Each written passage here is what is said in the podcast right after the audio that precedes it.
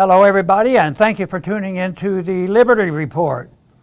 With us today is Chris Rossini, our co host. Chris, welcome to the program. Great to be with you, Dr. Paul. Very good. Uh, we're going to start off today, Chris, by talking about somebody that I've uh, quizzed on a couple occasions when I was in Congress. She used to be the chairman of the uh, Federal Reserve Board, and uh, also she's still a very important person. That's Janet Yellen. She's a tre- sec- Secretary of the Treasury now, so she's on the know-how. And uh, so, and right now, there's a tinge of truth, re- re- you know, released this weekend, and I don't know what it means. I don't know whether that means that uh, Yellen telling the truth. There's a uh, a change of heart, or she's been reading Austrian economics, or, mm-hmm. or just what's going on, or somebody caught her in uh, an inconsistency. that, of course, is somebody asked her this week, and asked uh, Chairman uh, Yellen that uh, you know a year ago you said such and such no big deal you know on inflation uh, it's uh, it's one of these things that uh, it, we can handle and it's, and it's, it's pretty mild transitory well she had a little confession she said well it didn't work out that way and she says i made a mistake that's that's pretty amazing. But I think she was caught in the mistakes. But uh, she uh, she came came clean. But you don't usually get that uh, type of answer so so clearly mentioned, even though we know that they don't know exactly what they're doing. In the you know uh, she said that she she just didn't understand it, and she had uh, some reasons why why she got mixed up. She didn't measure this statistic and that statistic but uh, it did make it did make uh, the the news. But you know, here here we have a person that's really up on it, and she's been a professor, written books, the expert. Hmm. And uh, somebody said, Ron, if you were there and she was coming before the committee and you were you had a chance to quiz her, uh, what would you ask her? And I said, well, let me think about that. I think I would ask her, uh, Chairman Yellen, have you ever heard of this system of economic uh, policy called Austrian free market economics? Have you ever heard of this stuff? And uh, I'd wait and see what happened. It maybe it would be like Bernanke. Maybe there'd be a long pause. Remember when Bernanke asked him, uh, you know, is gold money? And it was, yeah, no. So might have gotten a result of that, but but I wasn't there and she wasn't there, but she's still in an important uh, important position. But I can see why people could get confused about the monetary system. You know, the Constitution still says the money should be backed by gold, and, and that's, that's important. That doesn't happen. But uh, the people in Washington have, uh, you know, neglected the Constitution on more than one time. So that, that's not a big deal. There's, there's uh, uh not, not, nothing different. But she, she uh, evidently, though, uh, is uh, acknowledged and she's respected and uh, she has these answers. And I think, well, if she's confused and has no idea that inflation was coming, uh, then uh, the country has a problem. Because the Austrian answer to this is, well, the, uh, the inflation was already there. It isn't, is it coming? No. This is why this is why it's so important to get the separation of monetary inflation and price inflation and just call it all price inflation because they don't want you to use monetary inflation because then you have to address the Federal Reserve uh, system. So she, she uh, you know, has participated in the confusion that goes on. Now, all I can say to our viewers today is I can understand, especially if you're new into understanding the monetary issue and what gold should be, be used for and whether it is a haven and what we should do about the monetary system. And uh, the one thing is, is uh, you know, I'm working with, is partnering in, in, with a company called Birch Gold. And uh, they, they have a lot of different ways you can invest in gold. And they have people that will answer questions because it isn't like the only thing you can do is walk into a shop and buy an ounce of gold, something like that. There's different ways to put it into retirement accounts, and there's uh, different ways of inter- interpreting, you know, the p- p- period of time that we're in. Sometimes people are pretty smart and know the short term. But anyway, if you have any desire to talk uh, with somebody at Birch Gold, the number is on the screen there. You can give a call and, and they will help uh, help you make a decision because, uh, you know, when uh, the Bretton Woods broke down in 1971, gold wasn't even legal. I wasn't even technically allowed to have gold. And uh, but there were gold dealers because you could still sell precious coins and things like this. So we uh, we were able to get it. And of course, the amazing thing is when gold broke down in the 70s, it went from $35 an ounce to over $800 an ounce. So it was contained for all those years. 40 years we weren't allowed to own gold. Chris, you know, the one thing that this has encouraged, this corruption in our monetary system, is something that we refer to all the time, and that's corporatism. It causes the businessman to work in cahoots with the legislators as well as the Federal Reserve. The collusion with the Federal Reserve is sort of behind the scenes because they're the deep state. Uh, they don't they don't tell you what they're doing. You have to guess what they're going to do. But usually, uh, the evidence is in the in the marketplace. We we know uh, you, you know when the inflation comes and what's causing it. Even though uh, we wouldn't get it, uh, you know, an answer from Yellen that she understands it. So maybe we should send her a book or two and ask hmm. her find out what this uh, uh, this Aust- Austrian economics is, is, all about.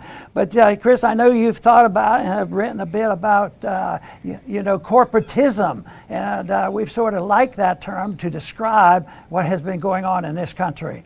Right, Dr. Paul, and we're covering specifically what is known as ESG, which uh, stands for environmental, social, and governance. And basically, these are social credit scores for corporations. Uh, you know, those who look to centrally plan the economy, the world, they love to do scores.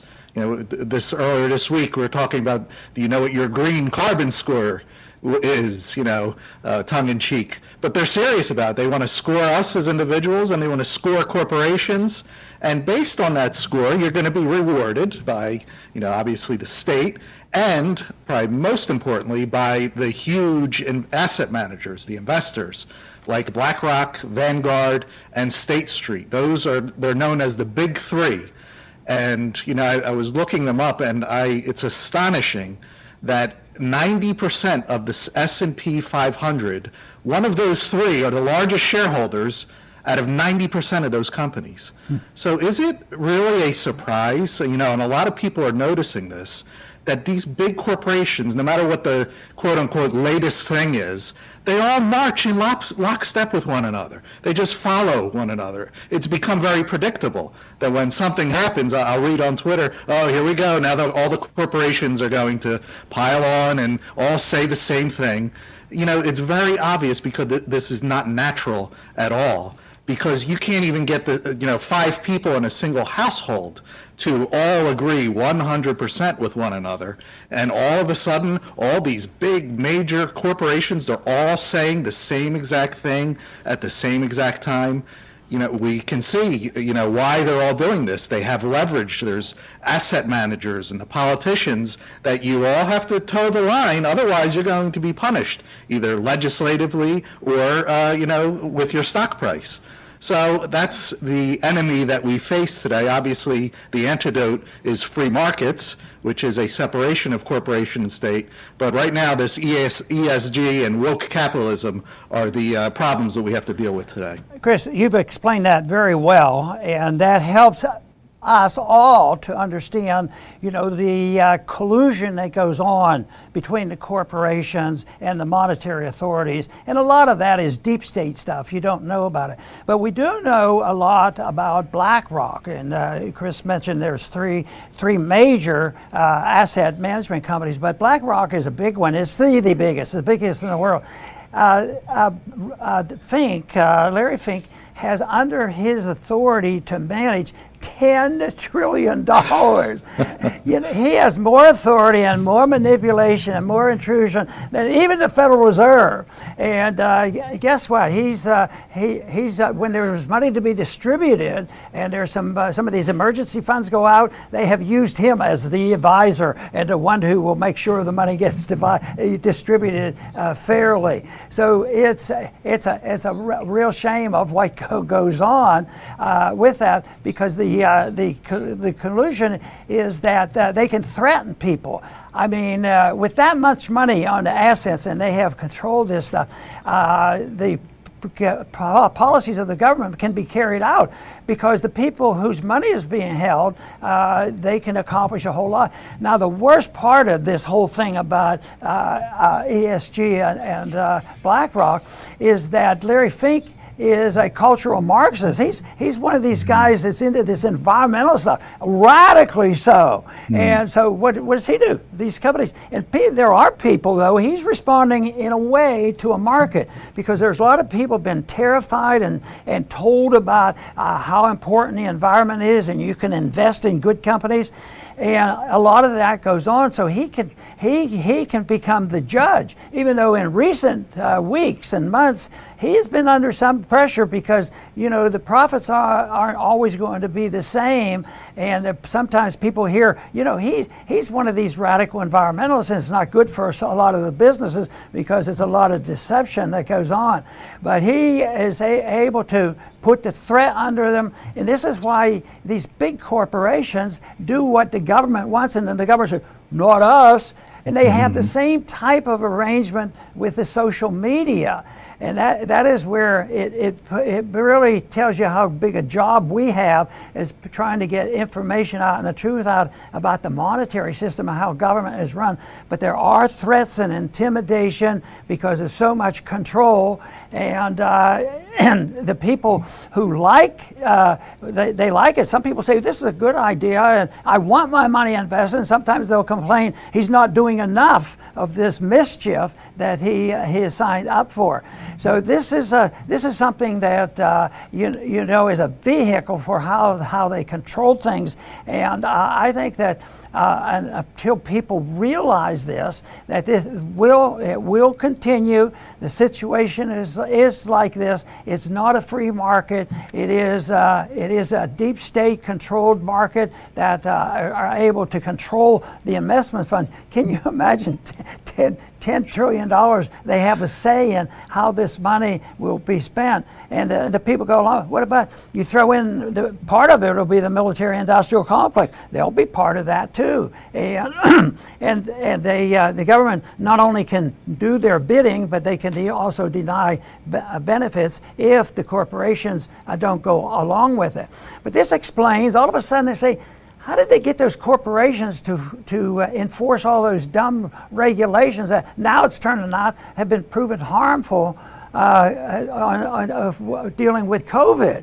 And the corporations did that, and, and of course, uh, many of the local politicians went along with it. And there's more and more articles now showing that you know most of this stuff was sort of sort of fiction, you know, and that uh, right now there's a statistic out to show India, that essentially didn't inoculate anybody, has had the low, uh, has the best percentage of people who are immune, uh, you know, from from COVID, and it was all natural immunity. So this whole idea that uh, Bill Gates and and Fauci know exactly what we can do, and we can pressure them into doing it because of this financial situation. So that that uh, Chris is something that is uh, you know corporatism at its worst and uh, it will, will lead to more, more trouble. The one thing that I think economically one could think about is, you know, inflation, distortion of the money system, lower interest rates than normal, a lot of cash going out causes inflation of the prices and malinvestment, people making mistakes because they're getting the wrong information. But add on to this somebody managing the country, and he's a devoted, uh, you know, cl- uh, uh, cl- climate believer. And uh, so you mix that in because that isn't based on the proper functioning. You know, somebody said, well, you don't care about the environment at all. But th- that, that isn't the case. There's lots of ways you can take care of the environment without selling your soul and turning uh, management and intimidating and threaten people. If you don't do it our way, we're going to punish you or you will not get the next loan or whatever that happened. So, Chris, uh, unfortunately, we have a task. We want to keep our uh, keep after understanding exactly what uh, you know corporatism is. Chris.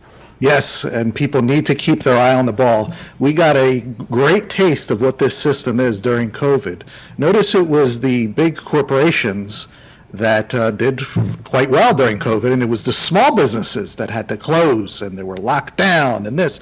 Don't go to this shop, go to Walmart where there's lots of people. There you can do your shopping. So, but there's a reason for this. Uh, if you get rid of small businesses, all you're left with are the big corporations. And, you know, they're all going to be toeing the, the same line. So you can see the thinking here of why, even with regulations, regulations throw small businessmen out too because they favor the big corporations. So this is it's nasty, uh, but you know, so you always have to you know uh, push for small business. They're our savior. You need an out somewhere out of this beast system that they're creating.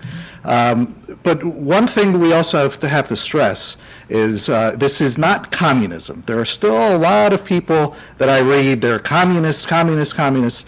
Communism is a deadly ideology, the deadliest, but this is not who we are facing against today. Uh, even uh, when you say, oh no, the communist China, communist China, one of the biggest uh, investors in China is BlackRock. Com- uh, they have the same problem that we have here. It's a merger of the corporations and the state, the big corporations and the state, you know, uh, against, I guess you would say, the people. And uh, that's the power arrangement. It's not communism where the state is the only owner of all the means of production. Um, it's it's a there is private, at least in name only, and the state. So that's what we are up against, and we have to keep that in mind. Communism is not the big enemy that we face today. Uh, very, very good, Chris. And you know, uh, right now people are talking more about a black swan event, meaning that there's going to be something pop up all of a sudden, like Lehman Brothers did, and then a lot of ramifications from that. So there, there will be a black swan. Uh, we don't know the day, but we're in a big enough mess. We don't even need a black swan. Uh, we have a gray swan out there constantly, uh, and it's it's been been very uh, disruptive. And the Black uh, Swan event, though, really causes things to uh, crash. But you know, right, and it may be something that the Federal Reserve will do, uh, thinking, well, they don't understand uh, wh- what's going on, but there will be a policy. Now, just two days ago, on June June first, it was decided that once again the Fed was going to pursue this uh, issue of shrinking the balance sheet. They, they have nine nine trillion dollars on the balance sheet, you know, and they've accumulated, and it's a sign of that it was inflated. Now they want to get rid of it and sell it and put it back in the market. They tried it a couple years ago, and as predicted, it didn't work. After several months, uh, they had to quit. But also, COVID came along, and so they threw the towel in. But now they're ready again. They've conditioned the businessman, they've conditioned the banks, and we're going to raise the interest rates. We're going to raise it slowly, and we will tell, help people when they need it, but we're going to have a soft landing. Well, I just wonder whether that's ever happened. You can't, you, you, you can't gracefully get out of a, out of a mess that we have here now. But anyway, starting on June 1st, they started the withdrawal of uh, nine, uh, $9 trillion, 9.5, $95 billion. Every month they're taking out of, uh, to lower the balance sheet. Well, I'm going to make a prediction. It won't last a long time. I think the, the markets won't like it. Yell, they'll yell and scream, and uh, no matter how well organized they think they are, and, uh, and, and how much control they have, and they always brag that we can handle this, uh, we can handle this. But uh, if, if they don't even want to talk about uh, you, you, know the, the malinvestment because of low interest rates and they, they caused the whole thing, they're not going to solve the problem. It's the malinvestment and it, it will uh, it, they will have to be liquidated, and that's what we're in the process of doing. And they do it by debasing the currency. The debt will be paid. Everybody's going to get a check, but prices are going to go up because the money is going to become less valuable. And the thing that I fear the most is the anger that may develop or will develop, is developing between the classes in the United States because some people benefit a lot more than others. Right now, it's getting to the point where even people making $100,000, $200,000 aren't rolling in the dough because the cost of living, even for them, has gone up and there's a problem. So, uh, this unwinding Uh, there's no way to know when it'll quit or when they'll throw in the towel, but there's no way that they're going to have a soft landing and we're going to gradually have a little, little temporary uh, inflation, let it go away, and we'll be back to normal. It doesn't happen that way. So the big thing is, is for people to know that uh, this is a tough situation. The best thing that we can do right now, from our viewpoint, is trying to get people to understand the necessity of having sound money. Chris? Very good, Dr. Paul. I'm going to try to end on a positive note because these are, uh, you know, scary things. The bad guys, they tell us what they want to do to us, which, uh, you know, but you have to always know in the back of your mind that uh, they cannot succeed, and they really can't succeed. Uh, they could do a lot of damage, but they can't get what they ultimately want. And that's to control all of humanity, human beings, uh, you can't do that because human beings are not mechanical. We don't run on zeros and ones. And while you can program robots and algorithms, you cannot do that with human beings because we have a choice. A robot will obey you. Humans do not. We, we choose every single second.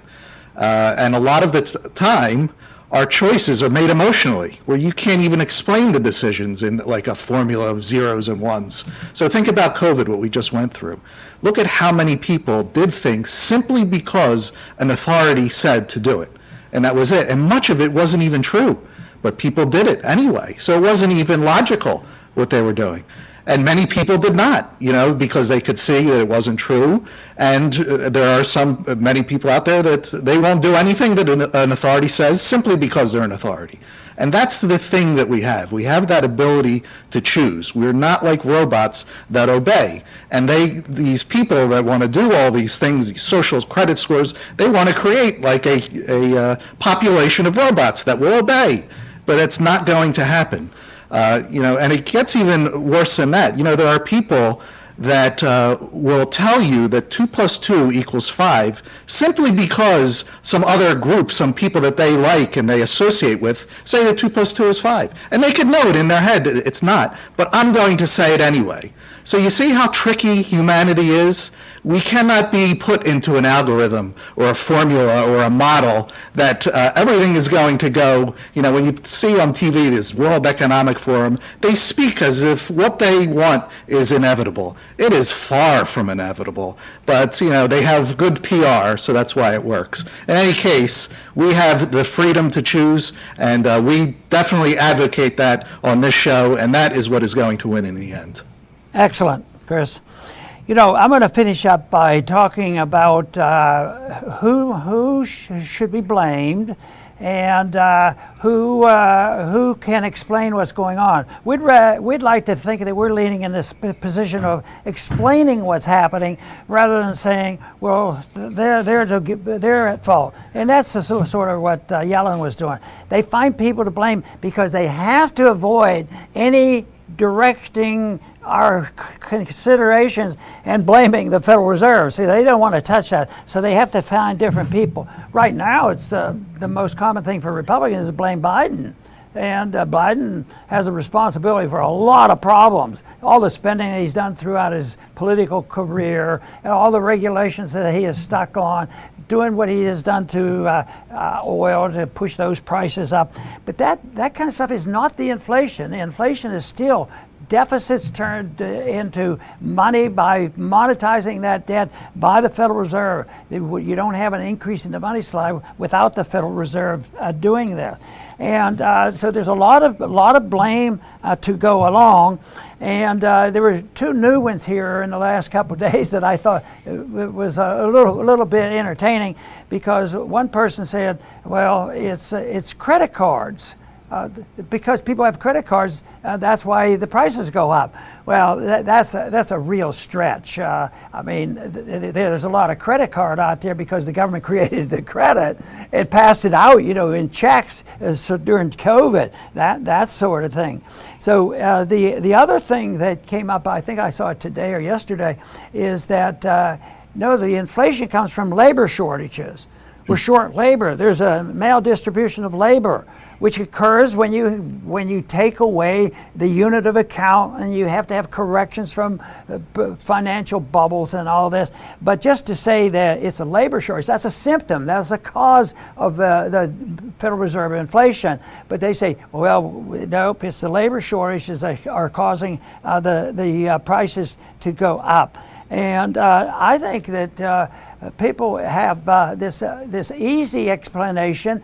Republicans ha- uh, have it too, you know, just by saying Biden Biden is as at fault. But the Democrats, they still think Trump is president, so they blame they, they, they're blaming Trump. Oh, it's all Trump's fault because of this. But it, he, he contributed to it too. So a lot of these things ha- are contributing factors or the result of it. You know, if there's a hurricane and a lot of damage done, prices are going to go up because that's how you find get people to come in and fix it.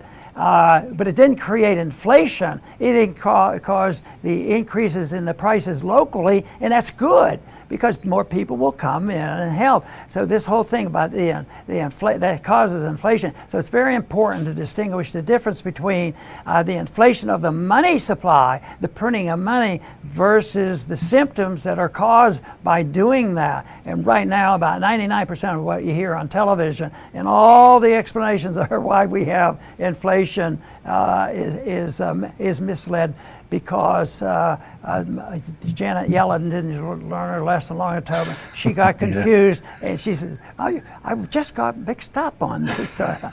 anyway, I want to thank our viewers for uh, tuning in today to the Liberty Report. Please come back soon.